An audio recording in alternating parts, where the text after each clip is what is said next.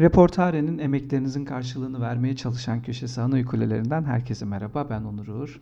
1 Mayıs haftası dolayısıyla yazdığım emekle alakalı yazıda tekrar buluştuk. Başlıyoruz.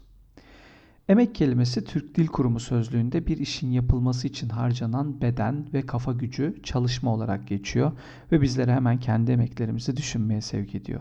Ne çok emek verdik değil mi? Bazen emeğimizin karşılığını aldık, bazen hakkımız yendi, bazen de hak yedik. Sizinle alakalı konuşmuyorum. Bu köşeyi takip edenler hak yemez. Ben diğer insanları kastediyorum. Hemen gerilmeyin. Emek kelimesini duyduğumuzda ilk hissettiğimiz şey nedir? Nedense benim içinde bir kırgınlık, inceden bir hüzün hissi oluşuyor. Aklıma Soma'daki madenciler, bazı üreticilerin haklarını veremedikleri işçiler, pizzacıda çalışırken bir günlük yömyesiyle bir adet pizza alamayan öğrenciler geliyor. Nedense emek kelimesi geçtiğinde şu an hali vakti yerinde şaşalı hayatlar yaşayan insanlar gelmiyor aklıma. Başarı öykülerini tenzih ederim ama bir devlet ihalesiyle voleyi vuran arkadaşlarımız sentetik başarı öyküleri yazmasınlar lütfen. Zira inandırıcı olamadıkları gibi içime badem acılığı gibi bir tat geliyor. Yaşamak için değil hayatta kalmak için uğraşan milyonlar verdikleri emeğin insanca yaşam koşullarına yetmesinden başka bir şey istemiyorlar. Sosyal bir hayat, eğitim eşitliği, adalet yani kısaca insana dair olması gereken standart hayatı talep ediyorlar. Ama gelir adaletsizliğin adaletsizliğinin ve rant ekonomilerinin hüküm sürdüğü coğrafyalarda emeğin karşısındaki hak biraz boşlukta kalıyor. Kabını hiç dolduramıyor.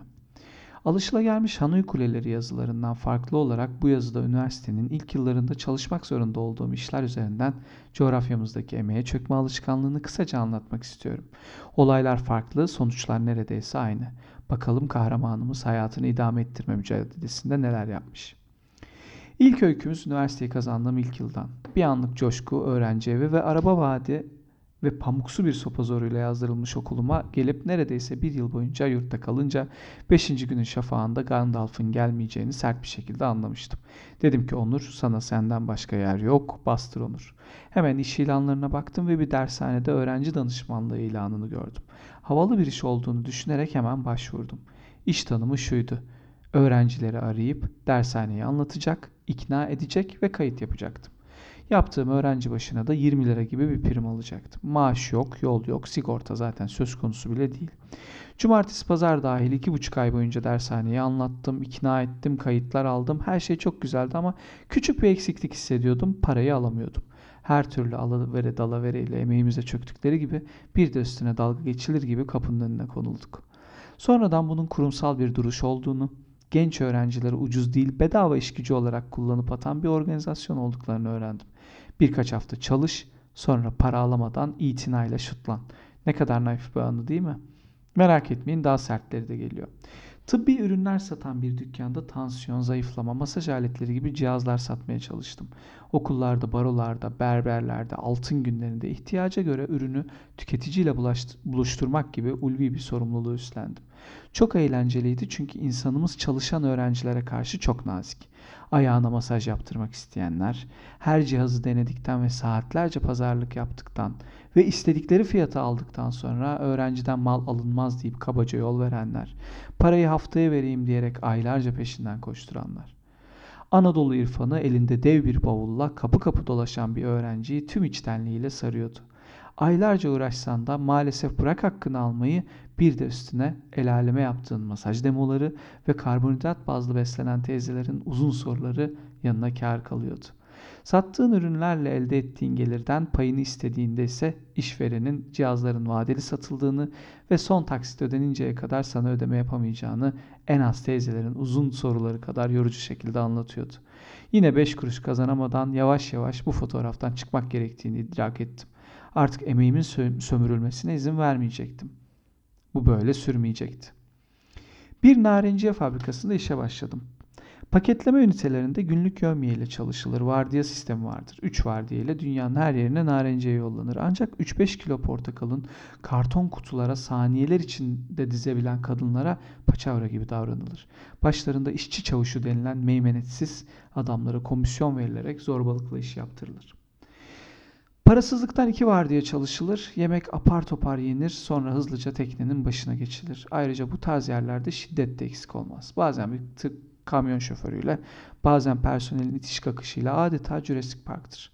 Burada da kasa taşımaktan yabancı müşterilere tercümanlığa, irsaliye kesmekten stok raporlarına kadar iki vardiya çalışanlardan biri de bendim. Mobbing kavramı henüz iş hayatımıza girmemişti ama herkes birer mobbing ustasıydı. Personelin canı portakal mandalina çekse alamıyordu mesela. Paralar geç ödeniyor, işçi çavuşları ücretlerin bir kısmını kendi ceplerine indiriyordu. Kendine bonkör olan sistem işçiye oldukça tutumluydu. İçeride sürekli paranız kalıyordu. Maaşınız ki yemye çarpı gün sayısı olarak hesaplanır, türlü bahanelerle sadece bir kısmı ödenirdi. Paranın tamamı alınsa kaçılacağına dair bir inanış vardı belki de. Velhasıl yine sömürünün, sağlıksız koşulların sıkıntısını çekiyorduk paketlemeci ablalarımla. Sonra elektrikli süpürge satışı, çantacılık falan derken her yerde emeğin ne kadar ucuz, işin ne kadar büyük, ücret ve yan hakların ne kadar küçük olduğunu gördüm. Sosyal hayata izin vermeyen mesnetsiz yöneticiler, egoist iş ortakları, gücü eline aldığı an diktatörleşen insanlar gözlemleştim. Yurt dışı kaynaklı evrensel kurallara uymaya çalışan uluslararası kuruluşlar dışında hep aynı tarz uyarılar dikkatimi çekti. Çaycıya abi diyen çayı kendi alır. İşçiye yüz verirsen iş yapmaz. Usta parasının, ustaya parasının tamamı verilmez. Bu, bu gibi cümleler ülkemizdeki iş hayatının en popüler cümleleridir belki de. Etik, ahlak, vizyon, misyon kelimeleri ise süslü MBA programlarının şaşalı sloganları. Emek şu kısacık hayatımızdaki en kutsal kavramlardan biri. Aileye, doğaya, işe, eşe, topluma olan katkımızın toplam ifadesi. Hayatta kattığımız değerin anlatım tarzı ve maalesef en savunmasız, sömürüye en açık olanı, güçlünün güçsüzü ezmediği, işin yaşamak için bir amaç değil araç olduğu ve emekçinin lütuf, nasihat, başarı hikayeleri anlatmak kastıyla çalış senin de olur goy goyculuğu dışında hakkını alması dileklerimle. 1 Mayıs kutlu olsun.